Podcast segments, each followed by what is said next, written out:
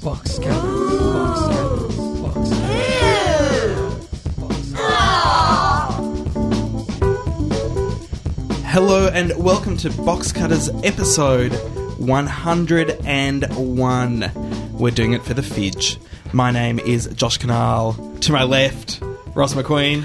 Box Cutters 101. Ah, nice. Yeah. Yeah, I yeah, got it. Yeah. Or as uh, Little Fry calls it at home, Daddy on the Boxes. I wish you had told me that before. to my right, Mr. Brett Cropley. Good evening, viewers. And to my very far left, with amazing eye rolling capabilities, James Talia. Well, I've got to have at least one talent, don't I? live, Hello live, there. live in the studio. Live in the studio. Live in Brunswick, Victoria. I'm just hoping he doesn't go through another train tunnel. I think the chances of me getting cut off at this point are uh, pretty slim. For once, for once. Now- God now- bless British Telecom. you rolled your eyes when I said doing it for the fidge. I thought a number of times, do I do it? Do I not do it? Do I do it? Do I not do it? Because, quite frankly, on this show, we've had a lot to say about Rob- Robert Fidgen Mm. and his television criticism. He, of course, uh, died on the weekend. He was TV reviewer for the Herald Sun in Melbourne, and uh, and yeah, we Our condolences to his wife and surviving members of his family. yeah. But that being said, we have said some things about him in the past. Well, it, it doesn't have the same gravity as Ross Warnicky dying last year. No, uh, Why but- is that? Uh, I, I've thought about that a lot this week. Uh, I, I, I don't know. Well, I think Good. I'm glad we had this talk. I, I think I think Warnicky uh, always got us talking Hmm. about the about the television and his opinions, whereas Fidgen only ever got us talking about what he's written, n- not necessarily the the television itself. That being said, it's always sad to lose someone who's uh, who's as dedicated to reviewing television as Fidgen was. Likewise with uh, with Warnicky. Mm. And uh, and yeah, it's just a, a another person who was fighting the good fight in whatever way he deemed fit. Yeah, N- not so much with Robert. I would say. Really? I would say. Really? Oh, I think don't I think that's more why it doesn't have the same gravity as Warnicky, but I, I don't want to say I don't want to speak ill of the dead. No, no, it's- see, and that's- especially so soon after. But uh, And- and- I, I just yeah, know. that's the problem. I I think uh, tough shoes to fill. yes. That's But but you're right. He did. Uh, he was passionate about television, and and good on him for that. and I think that uh, we saw Andrew Bolt's audition column uh, to take take his place in the guide th- over this week with uh, his great review of Californication. And as measured as he was, he should fill those shoes admirably. we'll uh, we'll of course be talking about Californication and the hullabaloo therein later on in the show. Uh, we're going to have a couple of chats to James about different things. Uh, going to talk about City Walk homicide. Shitty walk. Shitty walk homicide. We've got an I don't buy it. We're going to finish it off with pork, but Uh, as well, uh, a What? special. I don't buy it. Uh, yes, yes, a very special. I don't buy it. Yeah, our uh, our guest comes bearing gifts. We've also got. we've also got during pork the announcement of the winner of last week's box cutters quiz. That winner wins a crumpler hooja. But as always, we're going to kick things off with the box cutters news.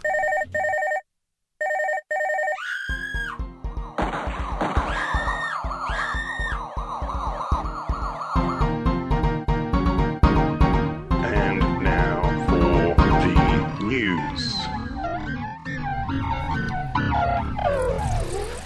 In very timely news, just a mere four years after uh, Buffy finished up, uh, the spin off series Ripper is close to becoming a reality.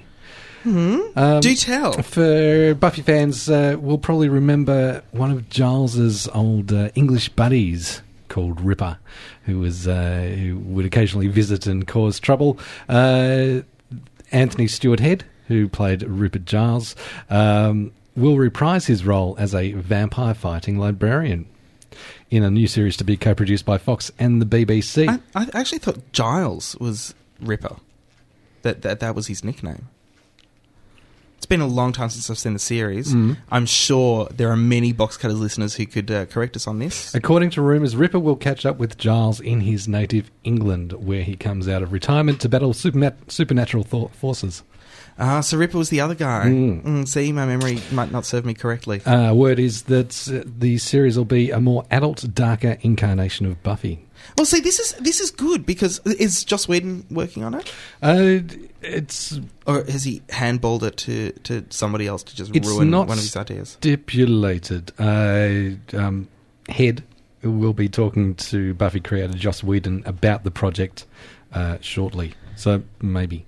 So, so, Oh, uh, so this this whole news is there's an idea, and maybe it will happen at some stage. Well, the r- reports are that it's going to go into production in early 2008 for a mid-year premiere. Right, that that would be very good because I've been reading the Buffy uh, series eight comics, Mm-hmm. and Giles has not made an appearance yet. So I, I was wondering about that and wondering what was happening with that storyline. Very uh, quiet on this side of the desk. You guys, No idea. No idea either. Don't care much either. Never, I, I've seen about maybe a minute of Buffy. really? Yeah. That's not enough to gauge an, an opinion on. Yeah, that Buffy girl though, she was good in that movie where she was kissing that other girl. That's about it. That movie was awful. that that movie was Des- awful. despite the girls kissing. No, no, no, that's that's good enough for me. That gets it over the line. You know what was worse than Cruel Intentions? Cruel Intentions 2. Yes. Yeah, Ah. by a long, long Oh. way. Yeah. Oh, what a terrible! Did it have girls kissing it? I, Uh, you know what? Who can remember? As I was too busy retching into a bucket.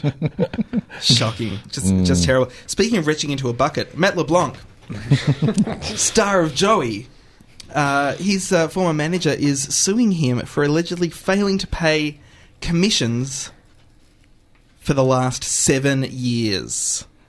Now, this is uh, this is worth apparently one hundred billion dollars in. Uh, Well, in all fairness, maybe the first year or two of that seven would have been. Yes, The, the- the re- the last would, last few years would have been a bit slim, I'm guessing. Yeah, but it's it's estimated about one million dollars uh, Okay. in in commissions uh, are, are due, and uh, it- I I, I want to know if you're the guy's manager. Mm-hmm. Clearly, you must be managing the money as well. Isn't that the, the, the idea of having a manager? Somebody who manages all of your dealings, finances, and work, etc., etc., etc. Um, I'm not sure. Don't maybe they're just managing the career side of it. Don't, don't they split them up so that they have someone for the money and, and an agent to get them a gig and Yeah. That's my someone to understanding park from their car? That's my understanding from Entourage. Yeah, the right, agent- exactly. Which, which of course, is 100% correct. But the That's- agent doesn't look after any of the money. No, but the manager, It's it's he that's looking after all the, money. the, yes, and and this is the manager that's Yeah. suing yeah. now. yeah, you have a point. So so I say, Cam- Maybe- Camille Serio, you only have yourself to blame. Well, maybe maybe uh, they're on the same wavelength as Matt LeBlanc. maybe maybe in which case, who knows what happened to the money? if maybe the- he if the- gave it, maybe not. There were no receipts, but everyone ate. Now, is this a prior manager? Uh, Has has LeBlanc gone on to new management? And This is- maybe maybe yes, there was What- some you- royalty. You, Yes, that don't, this was- is- this you is don't need former- management for uh, going to car openings.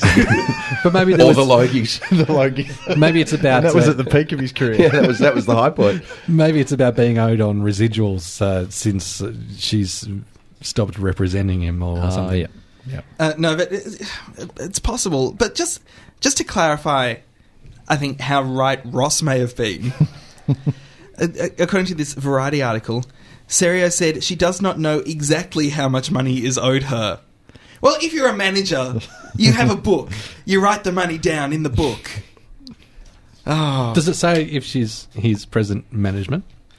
it says former manager. Yeah. So so if we're talking residuals, then she won't have access to that information, will she? Oh, I think he, he's got a point. Um, Yeah, it's a fair point, I suppose. Another one for you. You're on ninety-eight. Thank you very much. I still just think if she was the person responsible for getting him Joey, then at the point the first episode of that show went to air, all that might have been coming to her foregone. I want. I want to start a new segment on the show. Not, Box- in the- not in the middle of news. No, no, no, no. Oh, sorry, sorry. No, for for another episode, box cutters caught. The cases are real. The people are real. The judges are four men wearing headphones. I think that could work. That could work. Uh, back at uh, Channel 7, Andrew O'Keefe has been knocked back uh, for his own variety show, AOK Tonight's. Uh, Now, now, w- w- really, that, that's what it was going to be called. AOK Tonight. Two pilots were actually filmed for it, uh, but the network has opted not to proceed. I think I made this call a while ago because uh, Andrew O'Keefe's tied up with uh, Deal or No Deal, Sunday uh, Sunrise, and some other stuff, The Rich List, um, and uh, he'd be too hard to replace. Whereas uh, Grant, what's his face? Denya. Denya. We haven't uh, yet heard uh, the result of his pilot that uh, was also shot earlier in the year. Oh, that, that results just in. Uh, Denya Pilot would go ahead, but the host needs to be taller. yeah, yeah, it's, Channel 7 just told me that. Oh, yeah. Just now. Okay. Just now. Some news from Channel 9. Apparently, Don Burke is to come back to Channel 9. Really? Yeah. Really? He's, uh, he's very excited about it, and he is going to be hosting a Burke's Backyard or possibly Backyard Blitz. Well, this is this would clearly be because uh, Australia's best backyards, now hosted by Jamie Jury, uh, was beating the the backyard blitz that was remaindered uh, to still be screened. Which also No, no, no, it was the other way round. Other way backyard around. Blitz that they had in the can that they'd never bothered to show. But they don't have that many of those. No, they're almost out. So So, they they are need- thinking of bringing A new successor. this this is exactly what they did with Bert. They got rid of Bert because he was too old and he was too tired, and then they bought him back for huge amounts of money, thinking he was the savior of the network, and he was nothing. I, I, I think this is the same thing. They got rid of Don Burke because he was too old and too slow, and no one liked him. No, and- no, no, no. His show was still rating. So why did they get rid of it? It wasn't. No, it wasn't rating all that well. It wasn't ra- rating all that well. It was tired, and they wanted new things, and he couldn't deliver them new things. What was rating well was Backyard Blitz, which Don Burke delivered. which, y- yeah, in a in a roundabout way, he was more concerned with you know spruiking his own magazine at the time. But Backyard Blitz was was doing really well. Burke's Backyard, no one could really care anymore. It was a it was a tired old idea, and the idea But now that- it's had a bit of a rest. It's But so I'm it, uh, assuming that- it it defined that kind of garden show as we know it. And This- aren't, aren't we all pleased about Well, that? it, it, ac- it, it defined in a lot of ways infotainment. Oh, yeah, lifestyle- aren't we lifestyle- pleased about that? Lifestyle. lifestyle television. Surely there's not enough of that on the box now. now the show's uh, going Well, yeah, I'll tell you what, you can have more Burke's Backyard or you can have more Australian Idol and such. That's that's that's a horrible choice. the show's going to be Wait, co-hosted wait, I'll by fiddle you for it, devil. The show will be co-hosted by uh, Scott Cam, Chris Brown, and John Rooney, and uh, w- is likely to go to air six thirty Sunday nights. that's next that's that's a shit cast. Scott Cam, month. Well, Scott Cam's been involved in all of it, hasn't he? yeah, and they keep trying to make him a star, and he's not a star. We've talked about this on you know Box when- Cutters when before. Scott, you know when Scott Cam is great, and I think he's he does this really, really, really well. When he's telling you how to build something, he's great. right, That's that's when he's at his television best. right, I think as a host, no way, yeah. I, I don't think he has the best. R- really. That's And Gian Rooney, she's a swimmer. She's good in the pool. She's, she was terrible on What's Good for You, from what I saw of her, from what I Maybe could she'll be stomach the to pool watch it. specialist. swimmers. swimmers are the next TV stars. What do you mean they, they, they build the pool and she goes for a couple of laps? No, no, It for says- those with pools in their backyards, she'll go along and yeah, that's a fast pool. Let me tell you, I could break some records in that one. You know, you know what I think about that idea, Brad? What? It doesn't hold water. When Gian Rooney was signed to Channel 9, I read a quote in a newspaper from her where she said she was really looking forward to getting into television because she was craving the stability of working in television compared to being a, uh, a competitive swimmer. I, I really hope she's finding that to be true. uh, that's that really says a lot about the world of competitive swimming. Well, you know, that black line, you just never know what it's going to do next. oh, that's terrible. Hey, uh, uh, last week we uh, we talked about uh, the TV show Kid Nation Oh, yes. and how it was uh, it was coming under scrutiny and uh, and and possible lawsuits about uh, abuse of children. Now, for, and for those who don't know or weren't listening last week, it's they've just taken a bunch of eight to fifteen year olds Yes, and dumped them in the middle of nowhere. Slaughter of the Flies. Yeah, and and just filmed whatever happened next. yeah, Right. yeah. Just s- fend for yourselves.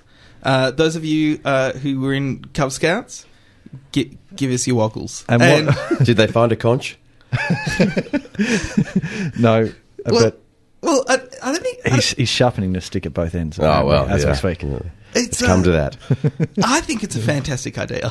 Oh, uh, Yeah, don't you- get me you wrong. would. I, I, I'm with Josh on this one for watching purposes. Oh, I would- it's going to be fantastic. It's gonna be great. But what kind of parent goes? Yeah, there you go, Tommy. I'll sign you off.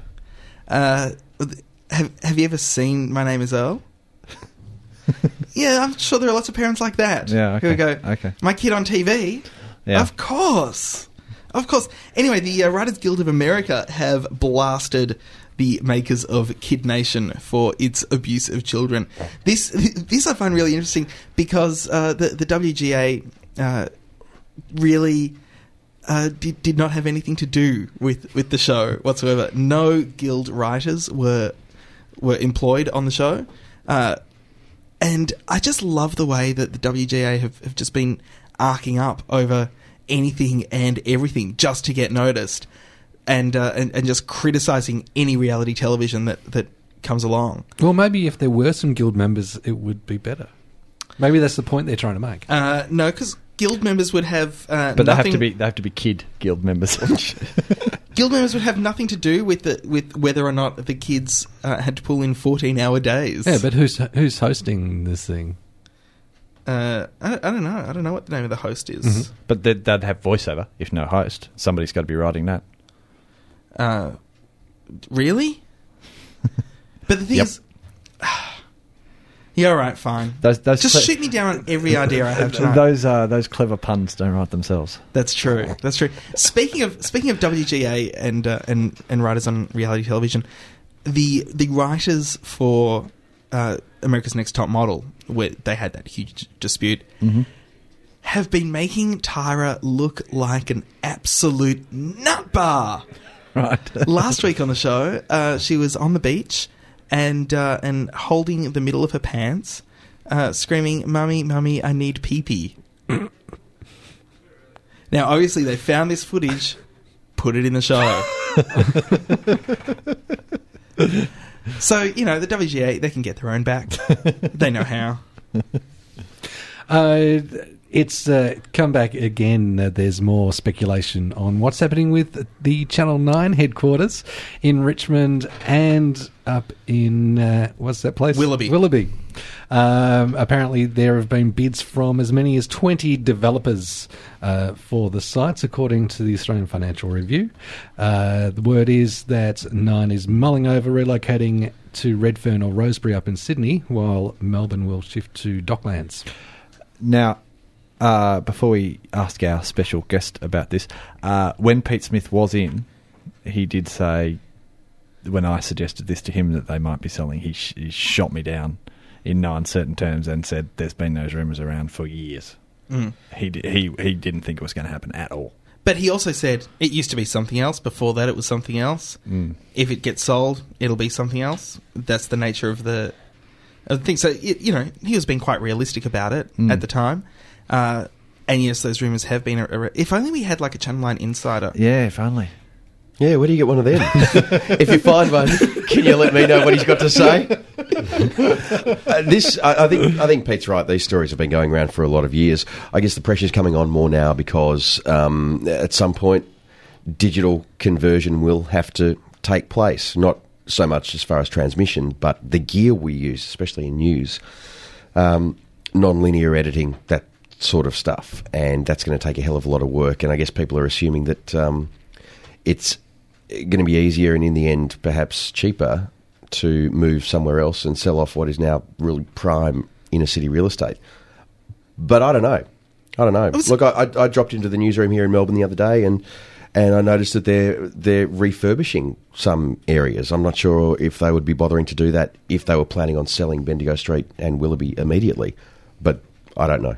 But also, isn't isn't Channel Nine well behind the rest of Australian television uh, i- in this? I mean, Channel Ten did it first, moving uh, moving their mo- moving from their studios, selling their studios, and then renting them back. And, Yeah, uh, certainly in Melbourne and I think um, in Sydney as well. Uh, nine, the, the Nine station is the only existing station. By which I mean it's the it's the only network still in its original station. Everyone else has moved into this kind of arrangement where you have a broadcast centre. So 'Cause- it 'cause might be Seven- a couple of Seven floors in an Sydney have office done the block. same. or- yeah, they used to have this this huge block of land out in the middle of uh, asshole nowhere in- outside of Sydney, and the uh, and I remember having to drive out there uh, in, in a cab because to take public transport from anywhere in Sydney out to there, you would have to swap three or four times and then walk seventeen miles uphill both ways. right. Which is much the, get there. much the way ten was here in Melbourne. Yes. when they were in Nunawading. and uh, and and now they've they've moved there, so they're a lot closer to the city as, as far as their offices goes. Uh, in Melbourne, Seven have uh, have moved to Docklands and have sold their studios and are renting them back. So it seems like financially, that's the logical thing to do. Yeah, but there's also uh, uh, I don't know. this is sometimes spoken of as a consideration, but no one really knows.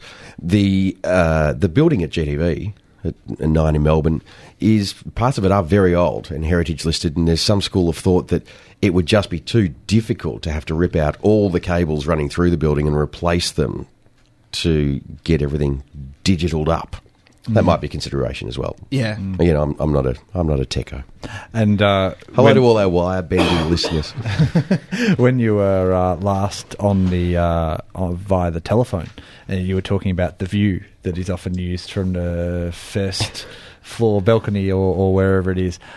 The amount of times I have seen See? that on See, you've Channel noticed 9. it now, haven't you? Since you pointed that out, I, I much more than the gates. I Much the gate- more than the the gates. gates. are on a lot, but the the city view is just on all the time. That's it. Exactly. Yep. Exactly. It's a very nice view. oh, it's a great view. Yeah. Perhaps a little overused, but You can't see too much of Melbourne in your news. And that is the box cutters news.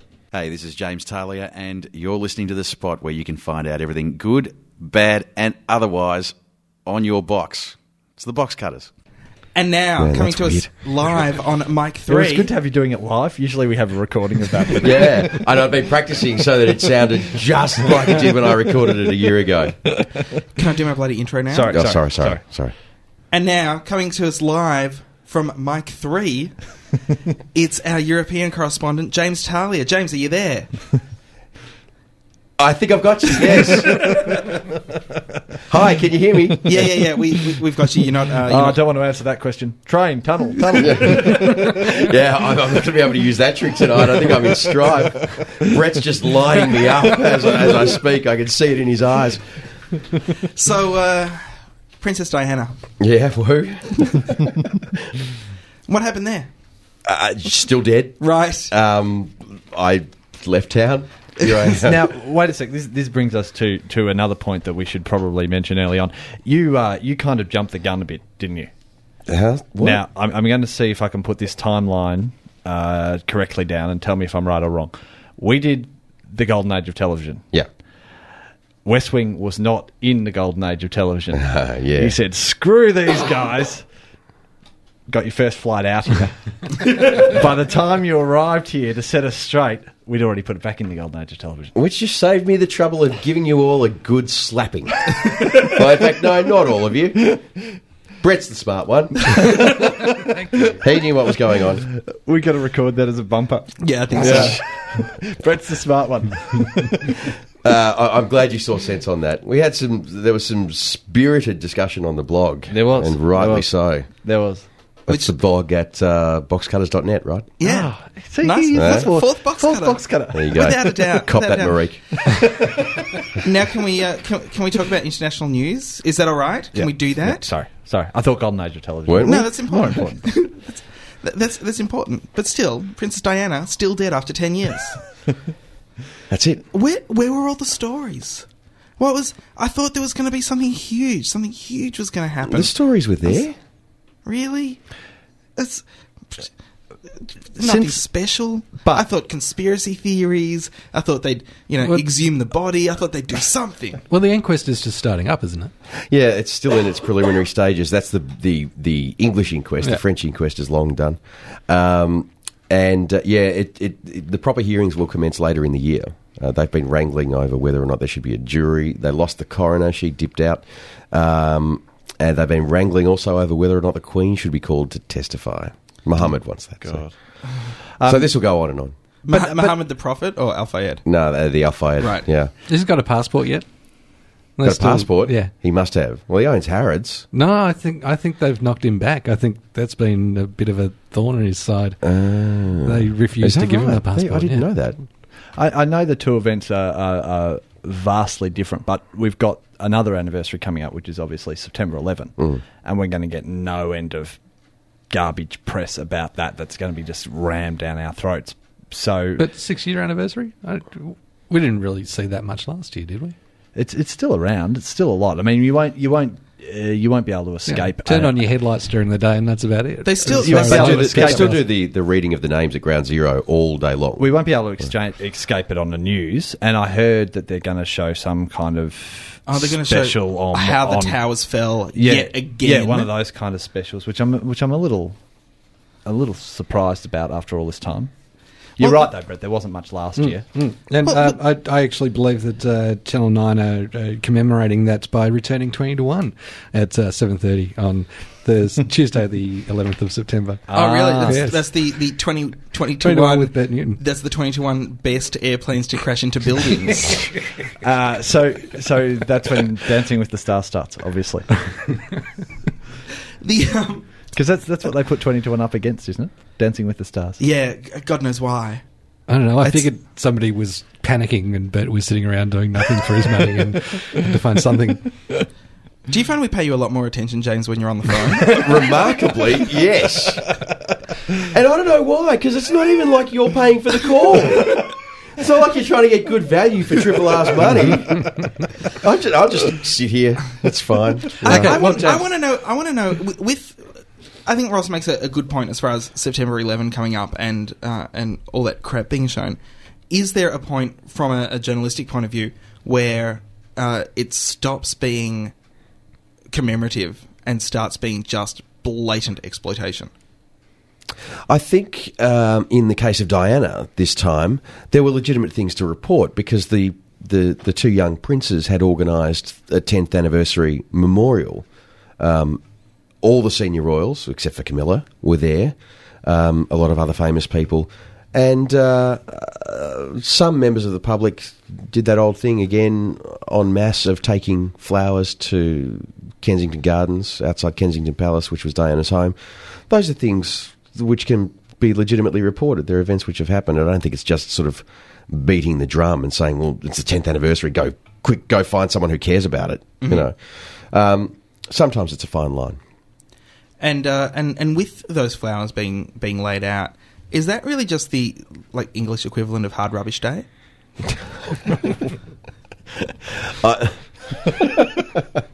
Yes, yes, Right. yes. Okay. I, uh, I I always think that they've missed an opportunity with Diana's death just uh, to make a point about seatbelts. Because if she'd worn seatbelt, she would have been alive today. Yeah, which is which is a, that would be it would be such a controversial ad campaign. But it's it, Yeah, belt up or suffer the pain of ten years worth of this crap. Oh, I just think they could they could encourage people, or they could have back ten years ago encouraged more people to wear I'd, seatbelts. I'd like to see a, a campaign of uh, stopping people from becoming famous. because cause then the paparazzi wouldn't follow them and wouldn't Ah, cause yes. car accidents. Ah, not the paparazzi's fault. No, not the paparazzi's fault. No, no, no. Whose fault was it? Uh, Muhammad Al Fayed's security people Right. didn't Mm-hmm. do the right thing. Right. I have been doing interviews aplenty in the past couple of weeks with uh, all sorts of luminaries formerly attached to Princess Diana's household.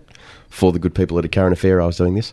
And that's what her, f- her former head of security told me. Oh, that's fascinating. So as They should have driven more slowly and made her belt up. There you go. Yeah, you and, were right, and, Ross. and not have And- and not have a drunk driver. yeah. and And, there and, was a- the paps would just you know work around them. There was that show on over the weekend um, with kind of like a reenactment and talking about um, Doty had said not to take any of the palace security and they were using his guys Oh, okay. and everything. They were driving around too fast and blah. blah, blah. And So- appa- apparently, that special didn't rate very well either. all right So I wonder if people are starting to get over it a little bit. as uh, as as Kids of today, Diana, who? Yeah, who? Yeah. as as loyal citizens, Mr. T, who? Mr. T. who? The dude in the Snickers bar ad.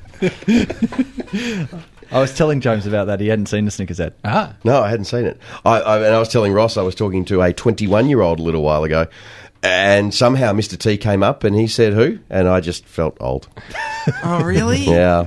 Oh, that's terrifying. Isn't it just? We're too young to be feeling old like that. That's- what do you mean you haven't heard about him, fool? That's what you should have said. Yeah, I pity the fool who That's what doesn't you know said. Drink who your Mr. milk. T is. Drink your milk, fool. now James, uh, there's been Oh, there's, you're in trouble. Yeah, now. it's, it's on. right, let's go. Speaking of seatbelts, I'm strapping mine on Yeah, now. that's it. now that we've done with uh, Europe, things are afoot at Channel Nine. Uh, Ray Martin, is he going? Is he staying? Uh, Uh, Was it depending on who on the announcement of uh, the new director of news and current affairs, who ended up being uh, John Westcott? John West- And- Westacott. West- And did he ask you for advice? He did, he did, and I, I gave it, and um, that's when he kind of um, got all up in the air and changed his mind and decided to stick around to Channel 9. 'Cause, Oh. uh, I, I don't know, because, you know, you'd have to ask him. And, was it just a haven't. strategy to uh, up his rate with his contract negotiations at the end of this year? I very much doubt that. I very much doubt that. And uh, I don't, uh, you know, after all this time, I don't think Ray needs to play those sort of games to get a little more coin. I think he's doing okay. so, what's the general feeling around uh, news and current affairs about the new appointment? Uh, there's a very positive feeling about the new appointment. Um, Gary Linnell is a great fella and a great newsman. Um, a lot of people liked Gary, got along with him very well, worked with him very well. But given the circumstances that prevailed and that he felt he couldn't stick around, a lot of people uh, are, are now. There's a very positive feeling that Westy, who has been with Nine for more than 20 years and has been the executive producer of 60 Minutes for more than a decade, knows the place, knows the people, um, knows telly, and c- can just immediately implement whatever ideas he has, which he must have formulated from being in the place. If he starts sacking reporters, just if, you know, with budget cuts and, and stuff, if he starts sacking reporters at Channel 9, do they become the reporters that John Westacott rejects? That was so lame. I've been sitting on that for a week. yeah, clearly. Gary uh, Gary Linnell didn't have to do any firing, no, did he? Did he have to do lots of firing? It- it- it's mostly the CEO. Like Eddie had to do a lot of firing, and Yeah, G- James Brown has to do a lot of firing now that he's in charge. Jeff Brown. Dan Brown. James Brown, Dan Brown. Oh, I- sorry, I see what you did there. Yeah. It's all right. The godfather of television. Um, uh, no, uh, Gary arrived just before there was an announcement of 100 layoffs in news and current affairs last Hmm. year. Uh, the department heads, as I understand it, were responsible for identifying who. Like, Yep, yep. You know, yeah, who it was going to be. But but yeah, okay. But not, not responsible for. Not like Eddie had to take bear the brunt of it. yeah, well, yeah, that's right. Mm-hmm. That's right. So, uh, what changes? d- Do you think we're going to see a lot of fast changes for the better at, at nine? Now that uh, now that Westercott's there in for, for news and current affairs, do you think nine is going to reclaim that mantle as, as being the one that people turn to for their news? And uh, and with Sweet Georgia Brown in, in, in charge, are they going to, to build up as well? I, I, I you know, I think um, Nine's News and Current Affairs is really not that far from where it used to be. Well, n- not not in quality. I'll I'll grant you No, that. I'm I looking. think- I'm, tell, I'm talking figures. really. Uh, w- There's- in, I- in, Mel- in I'm Melbourne, talking, I'm talking particularly six o'clock bulletin. yeah, uh, yeah. that's Are you just- talking figures post AFL players not talking to Channel 7 anymore? No, no. 'Cause- I'm- yeah, because I'm- that doesn't count. that I'm talking figures over certainly the past couple of months in Melbourne, where there's been a, a pretty significant clawback. Um, Uh, Sunday, Sunday nights, Channel 9 still seems to be winning quite clearly yeah, the, with the 6 o'clock bulletin. certainly in Sydney as well. Um, today's show's winning in Melbourne. 60 Minutes clearly is a powerhouse, always has been. um, clawing its way back. um, uh, a current affair has been doing really well in Melbourne off the back of the news um, and doing not bad figures in Sydney. Uh, you know, sorry, that's- sorry. I was talking about news and You were and talking about current- news I was only. talking about news and current affairs. I wasn't talking about light entertainment, just for temptation. Right, my bad. Sorry. Uh, I, I also want to. Uh, You shouldn't talk about it like that because clearly he's been doing a lot for a current affair. over and yeah, yeah, over yeah. in London. You know, those people are help- you're helping me pay my rent. You just stop it. So- um, so I, I, I- no, and look, I don't, I don't want to sound like an apologist. Clearly, we're not, you know, as dominant as we were in past years. But, but I, I it's very easily portrayed uh, because we have slipped from that incredible pedestal of a couple of decades length um, or duration, rather. It's easily e- easy to portray us as being, you know, in the doldrums, and I don't think we're that either. well, and also you have to remember that a we're Australians and b we're television critics, so we, we really need to cut down any tall poppies that we see. Yeah, there's a bit of so that. so you, you've got to understand that. We're just course. jibing you. We're just Yeah, jibing yeah. you. I'm- I'm down Your with network's shit. We're just jibing you. uh, before before we go uh, on off this segment, uh, Channel Seven last week.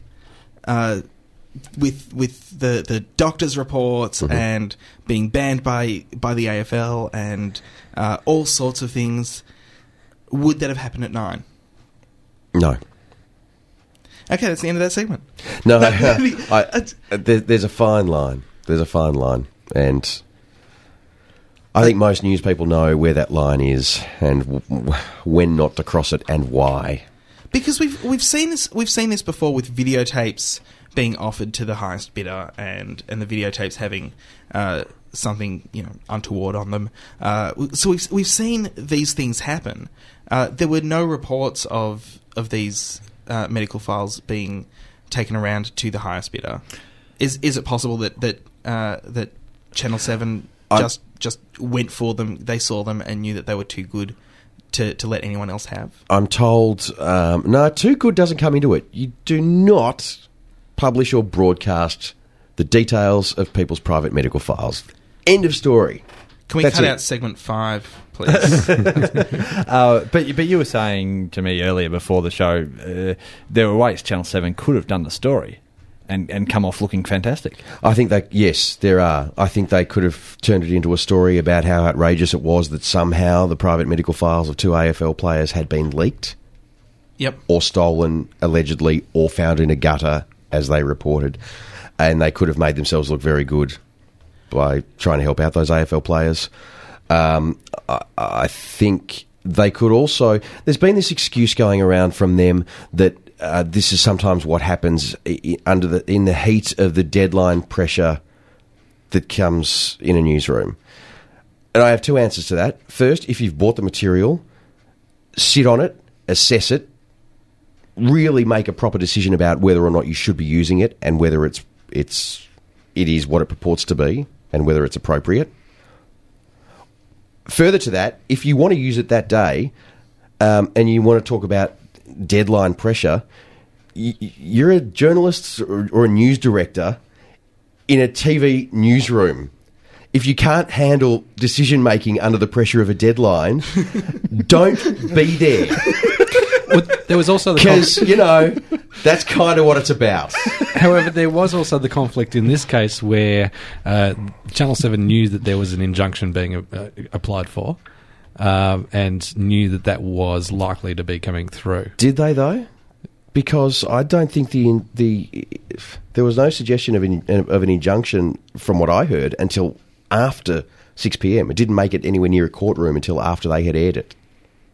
That I, Friday night. I, I did hear the same. I did hear that, Hmm. uh, but I heard that via the Footy Show.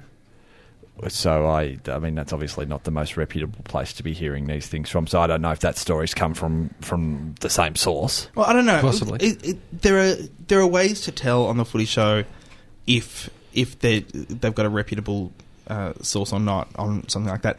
Was Sam Newman in a dress? Uh, he was, no, he was in a jacket he with was Gary in a jacket Lyons with- crying, Yeah, Gary, Gary Lyon's crying face imprinted all over it. after he broke his leg. All right, then legitimate, completely legitimate. There you go. See? James, thanks so much for uh, for talking about the hard stuff and, and facing Brett's questions. yeah, well, you know. I'll have more. He's a big pussycat, really.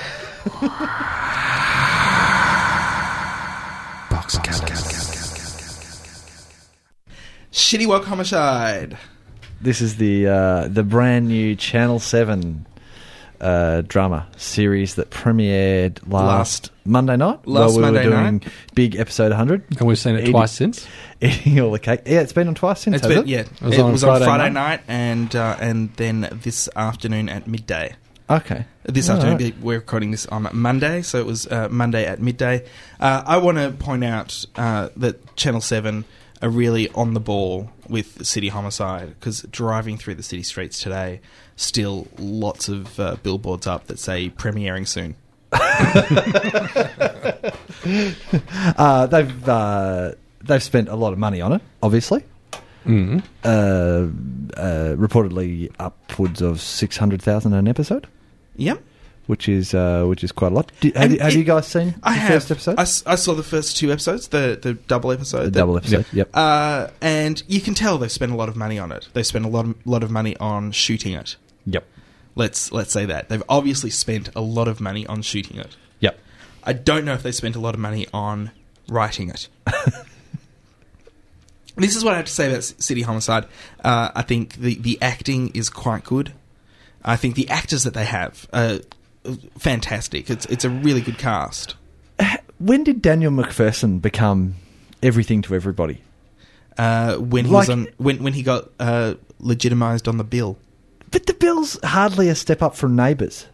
Oh, it's it it's it's a step sideways from Neighbours. It's the same. It's the same crap, different country. Hmm. Exactly. Hmm. But- I, it, Neighbours to me is like the Australian idol of acting.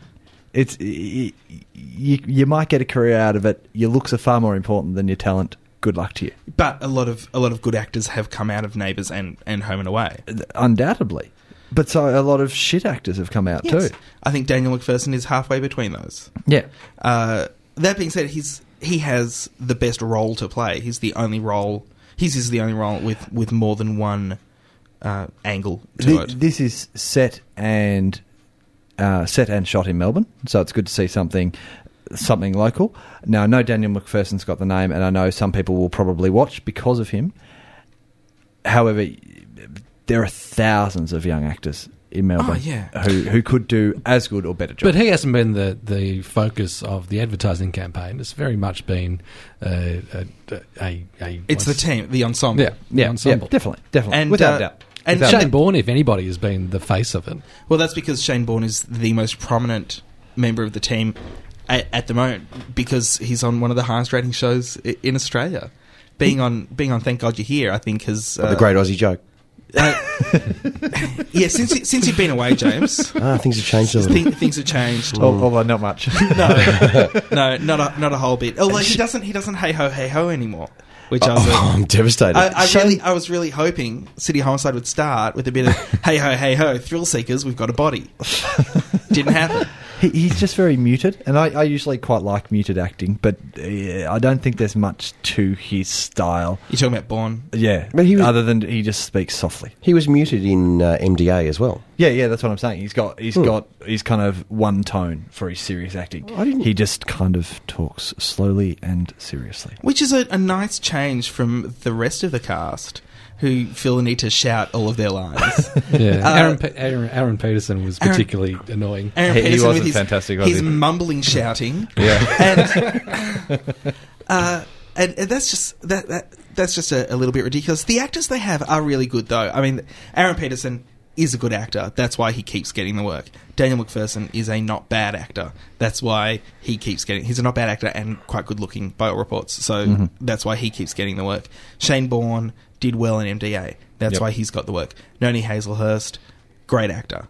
That's why she got the work. Big Indeed. Ted and Little Ted, they rock too. They they did. They, they don't. They, they turn up floating in a pool in episode four. Yeah, But- see. And it's At good to 90. see that uh, that Irish dude from Cop Shop's now the assistant commissioner. Yes, he was, also, He made it. he, he was also in, in GP. It was pointed out to me on the radio this week. and Nadine uh, Nadine Gardner N- Nadine Garner uh, was is- fantastic in Henderson Kids. Yes, uh, and and other stuff. She's done It's good to films see she's since got then. insight back from Yeah, the from days Roar on FM. Yes. She, she was actually saying uh, in, Oh, a, in a it was bit of such a press, terrible show. in a bit of press I read during the week. She's saying really annoys her when people say, "Oh, you were great in Henderson Kids. Why haven't you done anything since?" Given that she's been, she has been working for the She- last twenty years. yes, she she has done heaps of work, and she's she's very good at what she does. So they've obviously spent a lot of money getting cast and getting the names. They've spent a lot of money on the shooting of it because it looks fantastic. Yep. the sets look great. Uh, all the external shots look great, and there, there are a lot of exterior shots in this. The script was just appalling. It tells the story of a homicide detective team in Melbourne. That's all you need to know. Yep. Uh, Yep. and that's not enough anymore. No, I, I you see. I, yeah, there was a few cliches in it that really, that really kind of annoyed me, like uh, uh, Nadine Gardner's character, Garner. Gardner's character. Uh, you know, she's a she's a woman in a man's world. Yeah, You know, and- she she's fighting for recognition, and sh the only way she can get taken seriously is if she proves herself time and time again. Now, I don't know much about modern policing. That's Well, no, the way that she got ahead was uh, to get her leader dude to have a heart attack, which, uh, what's his face? Yeah, that's modern policing.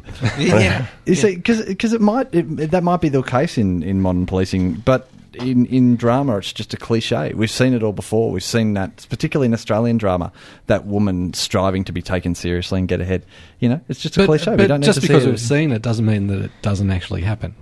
yeah. But, no, but that's what I'm saying. We've seen it too many times in drama. I don't want to see it anymore. Just cliche. Well, boring. change it. Get rid Pretend of it. it. doesn't happen. Yeah. If it's sti- but if why it still why happens, can't she be a woman who gets taken seriously? well, I'm sure that she will. As Why the can't she show start out progresses. why, like that. why doesn't it start like that? Why can't she be? Uh, Let's not have an issue at all that she's a woman. Wouldn't that be novel?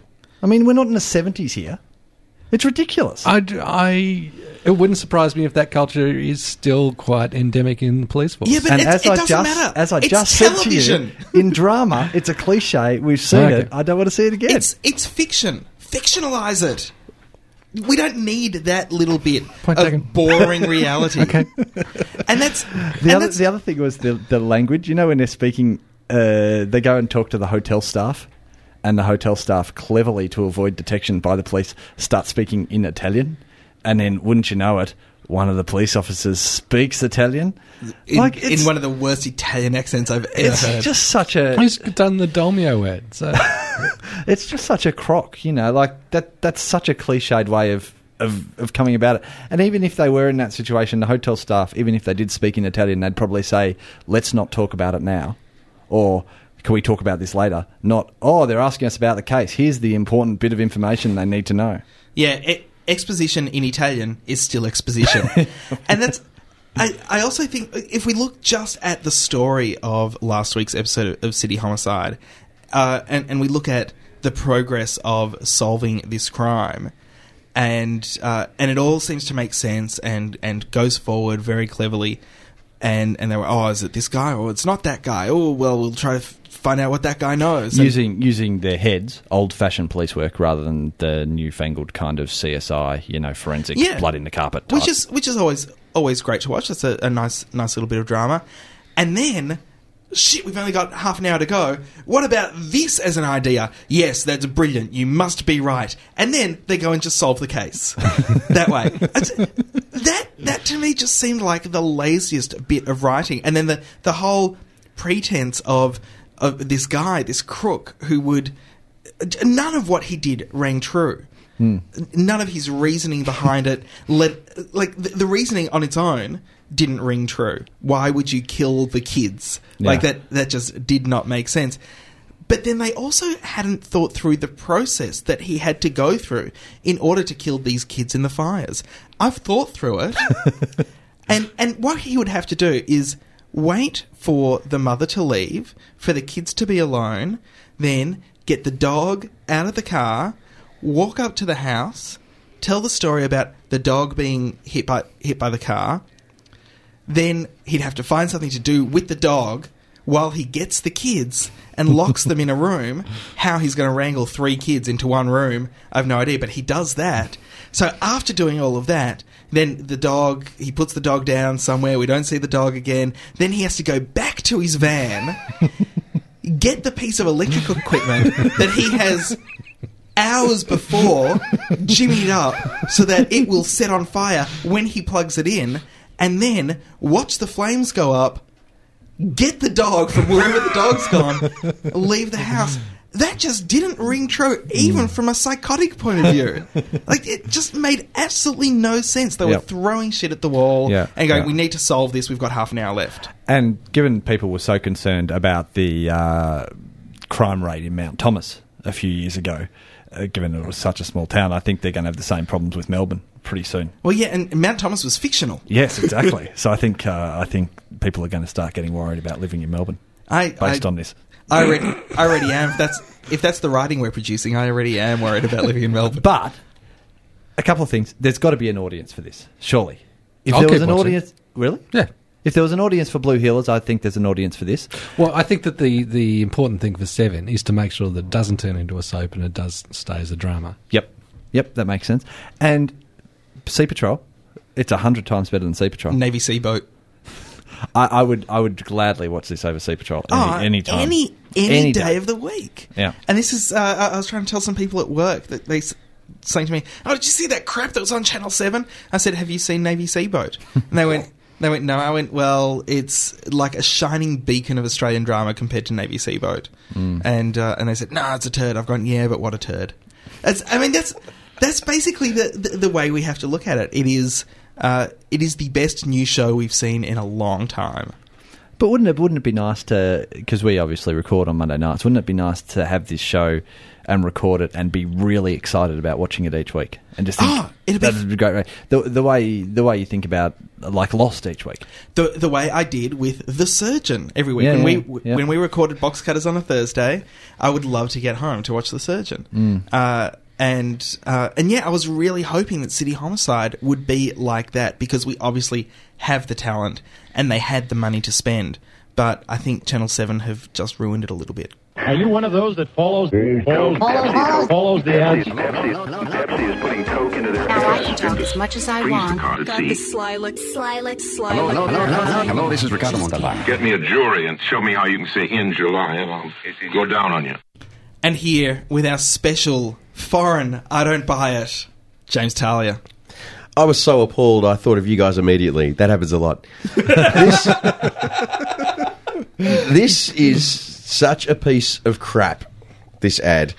I was so appalled on both occasions that I saw it on my television in London that I can't even tell you what the product's name is because I just sat there in disgust. I'd like to think that you were so appalled you had to get on a plane. and come straight here and tell you about it. Right? Um, this is an ad for a concentrated laundry detergent, Right. and Mum is in a vast meadow, the traditional English green rolling countryside, across which somehow is strung a washing line. Mum's hanging up the clothes in the middle of nowhere. And the, the, the hook to it is, and this is why, clearly why she's in this green rolling meadow, because it's a concentrate, you need less of it. And because there's less of it in the box, you can fit more in a truck. so if you use the concentrate, it could help save up to 14,000 lorry journeys every year in Britain. If that's not the longest bow I've seen in quite some time, at which point, of course, it becomes apparent that Mum is stringing up the washing in the middle of nowhere because she's i- in this beautiful environment. Be- because she's got so many carbon credits that she Sorry? can afford to drive all the way out to the countryside to hang out and watch it. this is this is the, the the most, and it's not just bad because it's a cynical attempt to cash in on the concern that people now have on the envi- for the environment. It's so ham fisted as well. It's just That is- not subtle in any way. That is intellectual dishonesty that would rival Mike Moore. See, there you go. That's fantastic. I don't buy it. I don't buy it, James. Good evening, viewers. This is Sandra Sultry. I've been playing with my box on the box cutters. Of course, when she says box, she means vagina. I've been waiting for someone to blow the lid off that one for three weeks now. I mean, television. Shit. Talking of boxes, Californication uh, hit Ah, local screens on Monday night. Was there much fuss about it? nothing. Nothing. Nothing. I, I No had one- nothing. no one to The say? Ah. Christians hate it. The Christians feel uh, sick and tired of being attacked and say that, it, that Islam wouldn't uh, have the same kind Well, i- of. Uh, is that the Christians or is that, Insult. An- is that Andrew Bolt? uh, the Christians and Andrew Bolt. Yeah, Because the, that uh, sounds one and the same with Andrew Bolt's column after his after his first six paragraphs of calling them pornographers, followed up by uh, followed up by him describing every single sexual act in the in the show as if it was on slow mo in front of you. And in Just- fact, repeating yeah, some of them. yeah. And yeah, so in- in I just- fact- I just in wonder fact, if I've never the, uh, gotten so hot reading Bolt as I did then. It's, I, I just the, the the two executives from Ten that he was talking about. I mean, they're- I wonder if the stock exchange has been told of the fact that they're pornographers. That's probably relevant information. Pedophilone, Grant Blackley, pornographers, uh, the uh, Australia. This is according uh, to Bolt. According From to the, Bolt, uh, allegedly, or you know, all of that stuff. From the Age, uh, Australian Christian lobby spokeswoman Glynis Quinlan described Californication as a threat to community standards. But I think weren't the Christian lobby people also forced to admit that they were uh, making their comments without the benefit of having seen the damn show? Yeah, but why should that stop them? It's never stopped them It's in the never stopped past. everything. Yeah, man. It's, and this is okay. This is the thing about Californication. I can't. W- was it the cigarette in the font that they were objecting to, or was it the blowjob from the nun? I think pro- probably uh, the uh, sex with a sixteen-year-old. Oh, really? So it had nothing to do with the no, I'm just. with the. Uh, I'm guessing. I don't know. I'm. I'm no, actually. it's the nun. It was the nun. It was In- the nun. it- In, front of wasn't- the it wa- crucifix. It, wasn't the cigarette in the in the font. I'm sure that would have Not offended many. quite a few people. In any, anything that I read over the week. to be fair, to be fair to the Christian lobby, as fair as as they're being to uh, to, to the show, I'm going to criticise their comments without having actually read them. Perfect. well, I could tell you that in, in, in one of the stories I read about this, there was even uh, whoever had written it was at great pains to mention that the woman in question used to be the little girl on the nanny, The Nanny. yes, all grown up, as though uh, this was somehow made even worse from the fact that she was once smaller. it's He's a retrospective Oh, pedophile. right. Yeah, that was the, that was the disgraceful. implication. Well, it was certainly my inference. it's you can't You're have sex really with- clutching at straws now. you can't have sex with children or people who have been children. Right. Everyone knows that. Ever. That- Ever. Right. Ever. Everyone knows that. The uh, the. all right, he- here's the thing: we we knew that it was going to get controversy. We said, y- y- Ross, you said on this show Mm. that Channel Ten were doing it especially to get controversy. That's the only reason they could put it at first- nine thirty. That first scene in the church. I mean, it, we, you watch it and it's just written for that effect. Do we think that anybody actually watched the show because they like David Duchovny? How did it rate? Oh, it rated. Uh, it rated pretty well. It, it, Yeah, it, was had great some- for a 9.45 slot. It, it had some tough competition. I think nationally it was around the million mark, Right. Uh, which is pretty good considering that it was 980,000. yeah uh, up against um, City Homicide. Well, it's doing better than the nation did uh, at that time on a on a Tuesday. it's on Monday. I know. So I'm saying it's better than the nation did at that time, but on a Tuesday. But Tuesday's your dead night. the uh, because the, thing is, I've watched the first three episodes of Californication. Did you like the third one a bit more than the second one? Uh, no. Really? I thought There that, I were- thought the I, I when you said last week you did- you thought it was uh, crap. I certainly didn't think it had gone down that much, but I did think the second one wasn't as good as the first or the third one, and I really like the third one again. There are there are bits of it that I just uh, I just go, why why is that in there? There's so much story that can be told uh, f- about this character, and bits bits of the third episode were were fantastic, uh, but it just it doesn't have that mark of fantastic that I was I was Yeah. hoping to to see on it. Mm-hmm. Especially with, with uh, Duchovny involved, I have so much respect for him as, as an artist that I really thought it would be a, a lot better that he'd, he'd go, eh, this is a bit crap, can we change it up? Uh, obviously, that either hasn't happened or he's so glad to have a regular paycheck again that he doesn't want to rock the boat. Uh, but the, the Plus, he gets controversy- to see that woman's tits. yeah, which uh, which- Sorry, Andrew. you can't say tits on a podcast. Shit. Bolts will have your nuts. The uh, uh, the controversy, though. I mean, this is this is my thing. Are people watching it just for the controversy, or are they going to watch it because it might be a show they they enjoy? No, I, I think like Kath and Kim, I think the numbers will go down very quickly. Right, right. Oh, later on we have to talk about Kath and Kim. You're goddamn right we do. Uh, but anyway, that's that's Californication. There's been a lot of talk about that show. Maybe too much talk. Thank you, Bono. Hi, it's Pete Smith. They're not really naughty boys.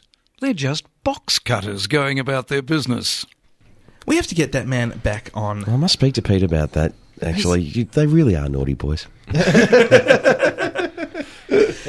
I, I'd love to get him back on. If you if you do speak to him in the, in the corridors, say the boys want to have you back on. I sure will. I sure will. Uh, the uh, New segment. new segment, New segment. box cutters rumor file. Breaking in a new segment. Yeah, we don't know how often we can have this.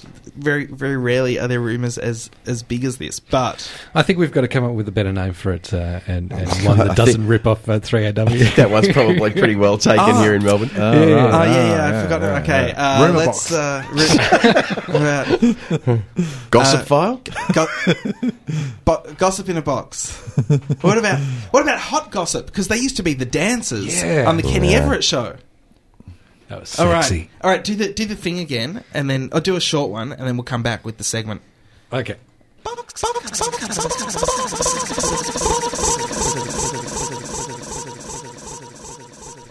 And now on Box Cutters, a brand new segment: hot gossip. That's how Kenny Everett used to say it. hot gossip. That, that worked a treat. Yeah, that was good. Yeah, that was that was worth the whole thing. That was worth the whole thing.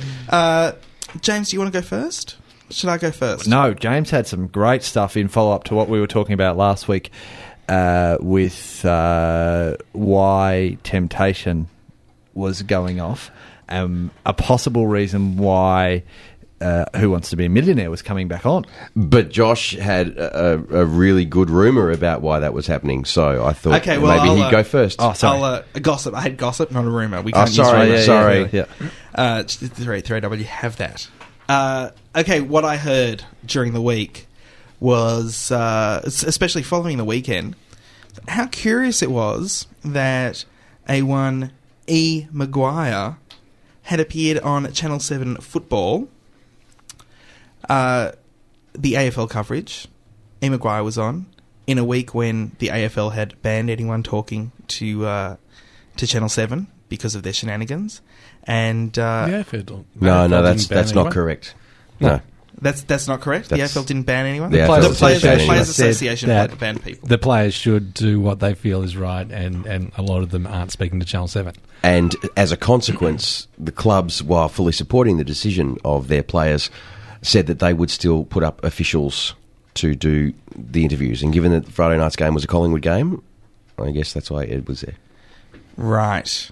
Well, that shoots down my rumor in flames. Was this going to be uh, Ed appearing at halftime? It clearly shows that next year he's going to be on Channel Seven doing game shows and all sorts of other things, It's what I talk was- shows. it's wouldn't he? What I was leading to. Yeah, not so much. I'm not sure if I mentioned it last week, uh, but apparently. It was to- huge. It was so huge when I. Sorry, when I I'm joined those sorry. I feel dots. bad. You know, you- I, I I feel was so really bad now. excited. That's- I don't even want to do the segment. I can see how anymore. disappointed you are. I feel. Uh, no, That's- see, no more hot gossip. No, nothing. No, that's Did I, it. did I mention? No, I've got I've got hot gossip. Did I mention last week that uh, possibly Channel Nine actually have to show an episode of Millionaire to keep the rights ah, Ha-ha. alive? it's my. I didn't mention understanding- that last week. I know. I don't think you did. It's my understanding from conversations I've had uh, at GTV in the past couple of days that indeed this has happened because there's a contractual requirement for a certain number of episodes to be screened by the end of the year, or Nine loses the rights to the format, which clearly they don't want to do. But, We don't want to do. which again begs the question Why why, get rid of- take off a high rating show? It's Take off the news.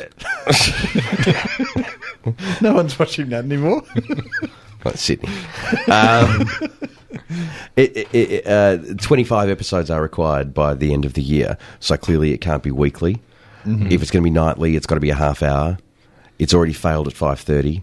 Mhm. Um, you could put it on at 6.30, but, you know, that would be being as nasty as you just were to me. and obviously they, they generally... I don't think it's after 7.30 it's appropriate to show a half-hour millionaire, which kind of really narrows the options. Yep. Yep. But but even if it doesn't do well at five thirty, if they're just doing it for contractual obligation, why not just spit them out, get rid of them? It's going to do better than Antiques you wouldn't want to Roadshow's miss Antiques doing. Roadshow. but I can see Antiques Roadshow uh, on uh, on Foxtel almost constantly. You're just a spoil sport. why, don't, why don't they just cheat like they do with just about every other show and, and just have an hour once a week, but call it two episodes? Because I think the, the I think the people who probably hold the rights to the format or who created the format uh, would twig to that. Really? But Because that- that's like- we as Australian viewers haven't. Yeah, So, there that's you like go. with the grand final. We'll have the grand final, but it won't be you know the whole grand final coverage. It'll be pre-show, grand final, halftime entertainment, and post-show, so that Channel Ten get the f- top four rating slots for that day. Yeah, and Macca and Robbo say, "Hey, come over and watch the grand final." And when they say that, they mean everything from ten in the morning until six at night. Exactly. That's the grand final. Yeah, so it should just be one. Yeah, but but but what what Ross is saying is, why would uh, Endemol? Are the, is Endemol? It is Endemol. Uh, y- yeah, I think it is. Yeah. Why would Endemol be any smarter than Oztam? you're right. You're right. So what was I thinking? Uh, and and by the way, Foxtel apologist, there might be a hell of a lot of people out there who don't have Foxtel who really like Antiques Roadshow. Well, that's that's true. Why can't they show Antiques Roadshow at five though? In a lead into Millionaire. If Cool. Antiques Roadshow is doing so well for them, why don't they use it as a lead in to Millionaire and build Millionaire's I thought You were ratings? going to say if Antiques Roadshow's doing so well, why don't they move it? Which seems to be the general mo at nine. well, let's move it or marry it. I Yeah. think that's that's Yeah. the way it goes. Hey, while we're on gossip, uh, an anonymous tipster is reporting that Yana Vents may soon be presenting a one-hour current affairs program on Channel Seven. Uh, th- they did that already. That's that's news from like eight years ago. Uh, the report uh, speculates that the show will air at 6:30 p.m. on Sunday nights uh, to not Yeah, only they did spoil the that 60 already. Minutes program, but to capitalise on the strong Seven News lead-in audience. What's So- Strong Tipster. Seven News leading audience? They're losing Sunday nights. Uh, Where's where's Jamie Jury's best backyards in the Yeah. world gonna go? Yeah, that's that's a good Friday point. nights. Fri- Oh, when the- Friday, Sunday, it's the same thing. They've done when it the- before. When the footy's done right. Um, Vent will be joined by seven reporters Adrian Brown and Chris Reason and two other unnamed journalists. Uh, yeah, Paul Barry. The former, It's going to be called Witness. Yeah, they've done that. the former Channel 9 News chief Mark Llewellyn is behind the project and he's being helped by Gerald Stone. Ah, so this, this is what he's been doing because Channel 7 have been saying Mark Llewellyn's working on something. Don't worry, we didn't just employ him to do nothing. He's working on rehashing Witness from all those years ago. And According to the so, are they tipster- going to have the little supers that ca- that came up on Witness as well that explains what you're watching in a nutshell? No, No. that was the Times, Oh, was that the was that, that was oh and the that Times was actually good. that was Paul Barry as well though. uh, originally, it was Neil Mercer. Right. It was Paul Barry for a little while. It Right. wasn't as good. I- we I- digress. Word has it that uh, the That show was will what start early 1995, Yeah, a long time ago. 2008. 2008. 2008. Early 2008. Al- This- this- also, from a rumour file, uh, they're apparently going to have a show where they push men into a pool for no apparent reason. I can't remember what else happened. I can't Pushed believe in by that, women in bikinis. Yeah, yeah. I can't Well, believe yeah. that you loved Man O Man so much, Ross. You loved it. friend of What? mine was on it. I, all, all Friend I of know ours is- was on it too. Really? Yeah. All I know is was that people were pushing in pools. That's all I Not know. a week goes by you don't bring up Man O Man and hope that it comes listen back. back. That's the first time I've mentioned it. Now listen, I mentioned it last week. I can't tell the two of you apart. I'm sitting here. I can't tell you apart. really. um, t- you you changed the subject. Um, Oh, yeah, sorry. Sixty Witness or whatever it's going to be called. um, this there's been talk of this show uh, going around since not long after Mark Llewellyn went to Channel Seven. That they were they were working on a sixty minute style show, probably um, designed to get a younger audience. Maybe not not quite in the sixty um, style content wise, but al- along those lines. Oh, well, there goes Chris Masters' hope at uh, coming on board. Yeah, um, and the and the last I heard of it, it had been shelved. So whether or not they're reviving the idea, I don't know. Oh, I, I have to now say, the I yarn is was available. I was speaking to someone earlier in the year who had been um, from from Channel Seven, uh, who had been um, uh, looking at taking part, and that it was no longer going ahead at that point. That was probably mm, you know April May of this year. Right. You I- Oh, know, if they, I, I think it'd be good if they want to have a crack at something. That's that's all right. But I, I don't know if they still are. I think I think that uh, competition in that area can only increase the the quality of Australian journalism. If there are more primetime shows trying to do good Australian journalism, then maybe that will make 60 Minutes try to lift its game even more, and then Seven will try to lift its game more, and eventually what we get is uh, uh, Wall Street Journal versus New York Times on television. Or we get just a Sunday version of Today Tonight versus A Current Affair. No, no, no, no, no, Uh, no, no, and- no. and- lifting, lifting, Brett, lifting. And what's going to happen to where are they now? They'll have to move to a different part of the schedule, and that will confuse everybody. No. It'll all be, oh, where, Where are, are they now? Oh, speaking of which, uh, Koshi, man, of- uh, Father of the Year. Yeah, it's not pork yet. Hi, this is Jess McGuire from Defamer Australia and other malarkey, and you're listening to my favourite podcast, Box Cutters. hey, uh, speaking of Jess McGuire, uh, she had a uh, column in the Sunday Age this week. Yes, yes, she's And uh, last she's filling in for uh, someone else. Uh, So, Mia- Mia Friedman. Yep. Yeah, Mia So Friedman. that was good to see. Y- you know what? It's fantastic to see because Mia Friedman should not be writing that column. Jess Okay. McGuire should definitely be writing that column. Mia Friedman, d- she says enough stuff. Right, right, okay. That's Now- all, that's all I've got to say on that. Now, James, I wanted to just, we're running out of time, so I guess I just want to talk to you quickly about uh, your career as a journalist and how you came to be the high profile, high powered Box Cutters international correspondent. Uh, Just lucky. now, now I've known you. Oh, oh, hang on. I, I have to say, uh, we had a, uh, a comment from uh, our listener, the Rylester, uh, who said that maybe instead of international correspondent or instead of European correspondent, uh, we had James Talia, an Australian correspondent. I'm down with that. Uh, now, uh, yeah, I've known you for uh, for quite a while, probably like twenty years or Yeah, something now. something like that, uh, uh, so I'm going to have to play devil's advocate a bit here. But w- did you always want to be a journalist? Uh, y- yes, Ross, I did. Yeah, I, I did. I, I, and I, I, I know you want to do this because I, you know, get on and, and spruik my stuff, and uh, people probably think I have no credibility at all. So No, no, this not is at all. But I, I where I've think, come from I a think little bit. it's it's an interesting story. I, I did always want to be a journalist, and um, particularly a political journalist. Since And I- since you were how old? probably ten or eleven, I think. Okay. So what Wow. what is it that that makes someone become Alex P. Keaton like that?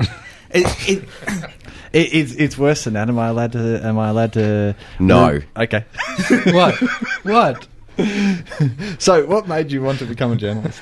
I was, I don't know, I, you know, I was uh, uh, perversely a big fan of Darren Hinch uh, Oh, okay. back in those days. On his He went- radio stuff? or the, No, no, no. He was when he was doing telly, and I thought he, was doing Hinge. Yes, Yep. it was such crusading. It was marvelous, you know. And it had- Shame. Shame. and I also have to say, Hinch, we have not seen a title card of the likes of Hinch since that that show had one of the greatest title cards for a current affairs show. I loved it. It was gold. Yeah, it really was. It was fantastic. And that title card is what made me become a journalist. That's a fantastic story. On to Port. so, cool. so, so you left school and you got a job at Channel Nine straight away. Yeah, c- clearly, yeah, because that's how it works. Not just a job at Channel 9, obviously a job at Channel 9 news reading. a, channel, a job at Channel Nine, being their international correspondent. Yeah, yes, exactly. So, so you left you left school. You went to journalism school straight away. I You- did. I So- did. Journalism school at RMIT here in Melbourne. And uh, so that was as an 18 year old. You just went straight in. How long's that course? Yeah, that's a three year course. So 21, you come out, you're going for cadetships, and you wanted. You got a job straight at Channel Nine then. Yes. Yes, no, not so much. Right. So, Um, so were you were you outside of the gates of Channel Nine with your resume? And No, no, because that would have been completely unrealistic. how does the process work? Uh, I think that's what we're getting at. Yeah, yeah, How does the I, I got process that. work? I just wanted you know to keep you going.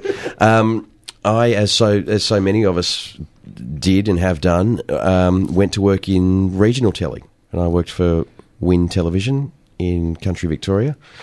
Starting out uh, just before my twenty-first birthday at Win in Terralgan in the Latrobe Valley.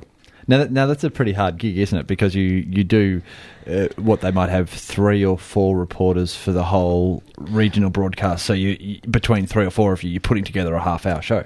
That's right, every day, and and you got to cover a lot of a lot of kilometres as well. So every you, day. you you have how many stories do you have to do each day? Like three or four or Uh, certainly two full stories, um, any number of reader voiceovers. Um, but the difference there is that you also have to find your own stories. Mhm. So, yeah, the three reporters.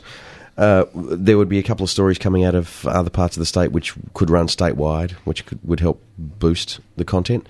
But, uh, you know, you, you get done frantically doing your two, three, four stories a day, and then you've got to start looking for stories for the next day, which can often be difficult. Be- because in in big city news, uh, a lot of the stories are just you know for for all intents and purposes handed to you on a platter. There's been some major crime or some big announcement or something like that is happening, uh, but in in regional, it, it, you've got to keep that entertainment up. Well, no, the, the, the difference in the system is that um, i- in the city there is a chief of staff, Right. Who who decides what stories are going to be done, and assigns a reporter to each of those stories. Outside of the, th those who work a particular area, like police or politics or whatever, so th- the pressure isn't quite on to, to provide the content as well as, or to, to find the story as well as reporting it. And, and there was some big stories up in Terrelgan. Uh, for example, you were up there during the whole Jaden Lesky. Yeah, I was. Uh, Which was a, which was a huge I don't know thing. if people remember or from interstate, but there was a, a, a toddler who uh, went missing there. It was ugly. Um, the search went on for three weeks, and it became the biggest story in the state. And, and I was there. Well, with, It- with the help of some pig. yeah, there was some of the most bizarre stuff you'd some, ever. some non-related pig. some non-related pig being thrown at the house where the toddler had previously been. or, you know. If you for, wanna- for, for, for a non-related reason. Yeah, If, right. if you want to get a handle on how completely screwed up the whole Jaden Lesky thing was, there are a number of books published about it. A number. Pick up any one of them and just read through the series of events. It's. Uh, it, it was i- in some ways horrible and fantastic to live through Victoria at that time. It was, and and for me, it was fascinating because there I was, young, obviously wanting to get to the city, and besieged in my patch, besieged by uh, every media outlet in the country, and it was just a circus. It was quite extraordinary. So uh, I, I'm sorry. I, I, I want to get more into the. I know you want to go through a history of. Oh, I of was James. just going to say. So yeah, but keep going. Uh, but but I want to get more into the the nuts and bolts of of, of how television journalism works. Uh, when when you're in when you're in Terralgan, you have to find your own stories, and that's a lot more of the investigative style journalism that uh, that uh, you no doubt trained for. Uh, at at RMIT, you go out, you find your own stories, and you build you build your own stories based on the leads you have. And you build your own contacts to, to do that. Yeah. Then, when you get into the city and the uh, news chief is distributing stories, do, do those skills kind of just fall by the wayside for, for a while? They don't because if you're wise, and, and most who get to the city are, uh, you keep building your own contacts. And uh, news directors and chiefs of staff are never going to frown upon journos who manage to find their own stories. And so, and so you keep working on that, and you build up stories, and then you go to your to your director or, or chief of staff Sure. and say, "Look at what I've got." That's right. It's just that on any given day, if you happen, if you haven't happened to find a story, it's not your problem. Right. So- uh, and so- then, and now you're doing that again in England. You, you're going off and you're finding your own story. So it- an it's kind extent. of it's kind of a, a return to, to the A original. little bit, yeah. I, you know, I have a patch to work. Um, it's my responsibility to stay in touch, particularly with um, Australian-related institutions and uh, and organisations in the UK and other parts of Europe, and stay across what they might be doing and try and find yarns that way. Ross, n- now you can go back to so you when, went when from James was a Terrelgan, boy. and then you went from Terrelgan to Channel Nine, Melbourne. Not quite. Not quite. I went from Terralgan to Ballarat. Right. which is which is a bigger that's a bigger area, so it's obviously a promotion. So that's a promotion? That was a promotion, yes. That's head office for Win TV in Victoria. Okay. Yeah. Okay. So then I got to produce, and uh, I was the fill in sports presenter as well. Really? In fact, it, when Dennis Walter was sick or something. Yeah, that's it. Yeah. Dennis, bless him. Uh, In fact, uh, you get to do so many diverse things in the country that, would you believe, on a couple of occasions, I commentated VFL football. Really? ah, Isn't that a horrifying thought? that is. Uh, how did you prepare for that? You know, um, I would go to guys who knew more about footy than me and just get some catchphrases. You know, give me something to throw in here, and and it worked. You know, So just just improvising it. yeah. Well, you got to try and learn the numbers, and So then you this- need to be able to say things like, you know, there's Johnson, there's Johnson. Oh, he's got it. Ah, there's some good driving through heavy traffic. He's got a paddock to run in. That's it. Look at him go. Ah, so this was the live TV coverage of the regional footy match. that's right. Yeah. hmm And so, so you, Horrific. so you went you went to Ballarat, and was that uh, so? So being the the uh, centre for for news in Victoria for for Win, did they have a, a news chief chief of staff? Did you get stories given to you there? And No. so that was that was still more like Terralgan. Yeah. Yeah. You've still got to find your own stuff. Absolutely. And, and Mount Thomas was really near Ballarat, Very close. so was um, the the town from the Flying Doctors.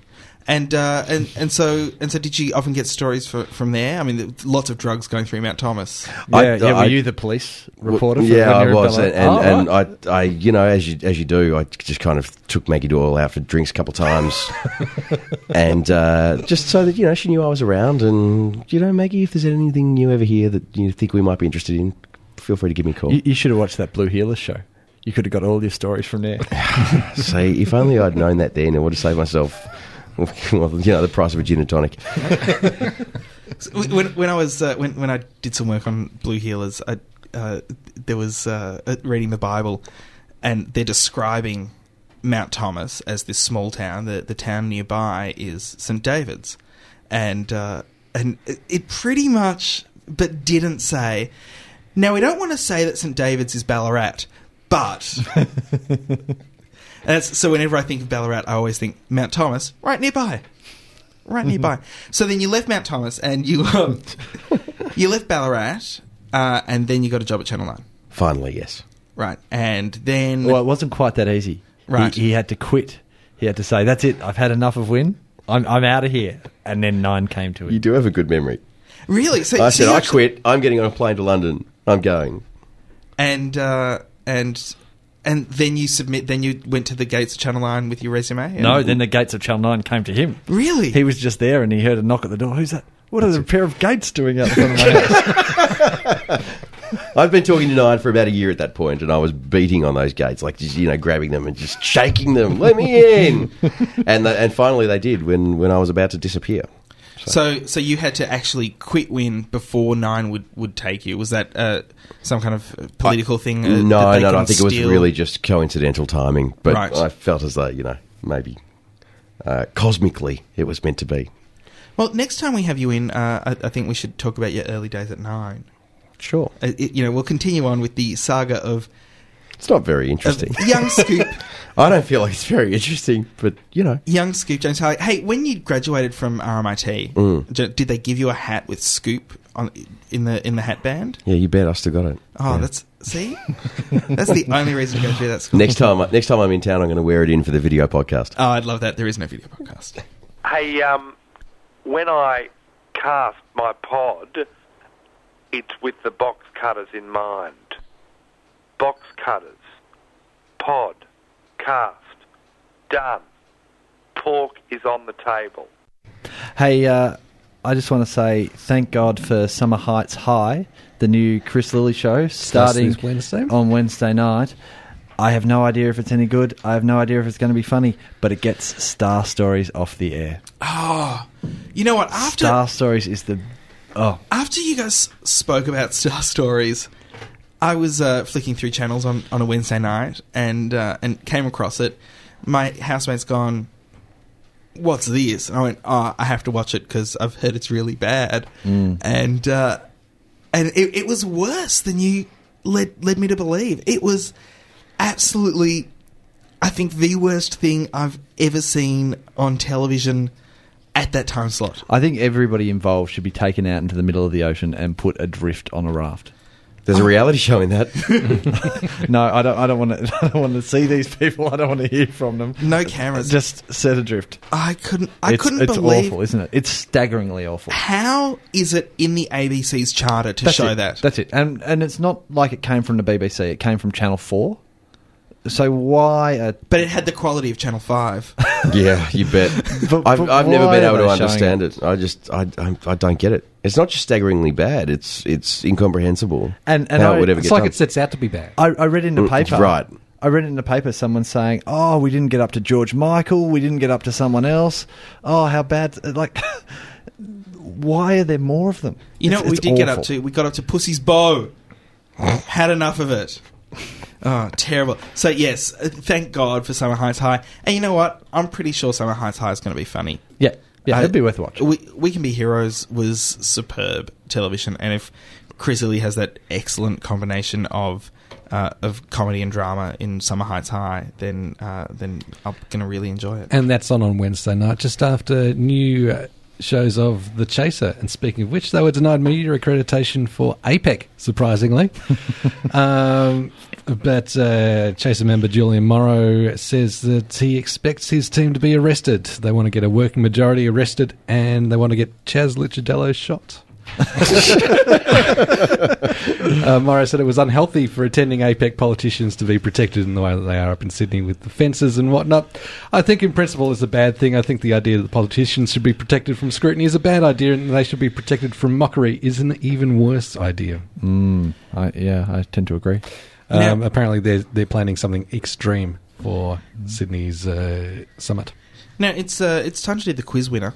Mm-hmm. Uh, are we going to do the thing, or Nah, just just go nah. straight into it? Go straight Uh, in. well, before we do, before we do, I want to uh, say that uh, we had a number of responses, but we also we asked two, well one and a half questions. Mm. The question was, who is the current host of Media Watch? And uh, the answer, of course, was Monica Attard. But a supplementary question for no bonus points, other than possibly having your reason written- read, read out on the air, was uh, why did Brett have such a thing against Monica Attard Mm. when uh, when first started? Uh, the uh, the the, uh, the uh, Answers. What were the Answers answers that were- came in? The suggestions. some of these suggestions were uh, could it be that Monica Attard uh, had uh, some outrageous sexual demands placed on Brett? That was one, Uh, that's a no. right? Uh, He one- wishes. Uh, another answer was uh, as for why Brett hates her so much, I suspect it might have something to do with sand in his vagina. I have that, but it doesn't actually have anything to do with Monica. Who Uh, on earth is listening to this show? Shannon what? What's going on? And uh, and uh, another one was uh, did Monica Attard beat Brett up in high school? Yeah, clearly, which I That's think is which I think is an excellent joke about how old you are, Brett. Um, yes, and, and also that uh, given that I went to a boys' school, a joke about uh, Monica. the the correct answer to the supplementary no bonus points question was, of course, that she has a gap in her teeth, also known as a diastema. the diastema was the easy uh, the easy answer, but um, The more complicated answer I did that you've dislike made the up way that uh, since. she she presented Media Watch, and I was very disappointed that Liz Jackson wasn't back. Rubbish. She's got a big gap in her teeth. Didn't see that on Stuart Littlemore. The uh, the, the And of course, since then, uh, Media Watch has been hobbled, and it's almost unwatchable. oh, I know it's terrible now. The winner of the Crumpler Hooja this week is Felix Hubble. Uh, he had the correct answer of Monica Attard, Hmm. and uh, and we will contact you, Felix, about uh, getting you your Crumpler Hooja. And and if you haven't won a prize, keep trying with the quiz. Yeah, yeah, Not- yeah. not- don't keep sending us Monica Adard, but No. i- in subsequent questions, keep sending in because the odds are in your favour that you will win eventually. E- Eventually, we'll, we'll get through them as people as people win, and we have to pull them out of the pool. And if you want a Don't tell really, people that. Oh, I mean, if you want a really good crumpler prize, uh, get going with your box cutters promotion. There's a special link uh, down the left hand side of the site. Uh, You have if you until- get people over to have a look at the box cutters blog, you can win a great big crumpler beanbag. You have until the end of September to enter into that competition. And uh, if you look at the instructions and you're not sure, email us hooray at boxcutters.net and we'll give you a helping hand. Last week I was talking about Seinfeld, and I said that the complete Seinfeld was coming out on DVD in the US, but didn't have an Australian date. It's actually coming out here earlier. It's coming out here in late October.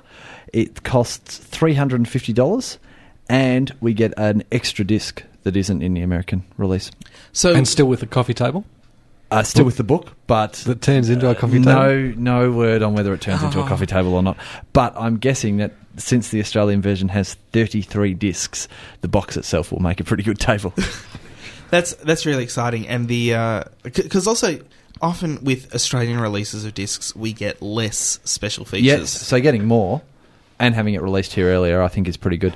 Uh, when Seinfeld started coming out on DVD, it started coming out in Australia first too. So I think obviously there's some connection here. They look after us better than Maybe it was just much much much bigger here than it was anywhere else in the world. It was Mm. huge here. It was absolutely yeah. huge. Yeah.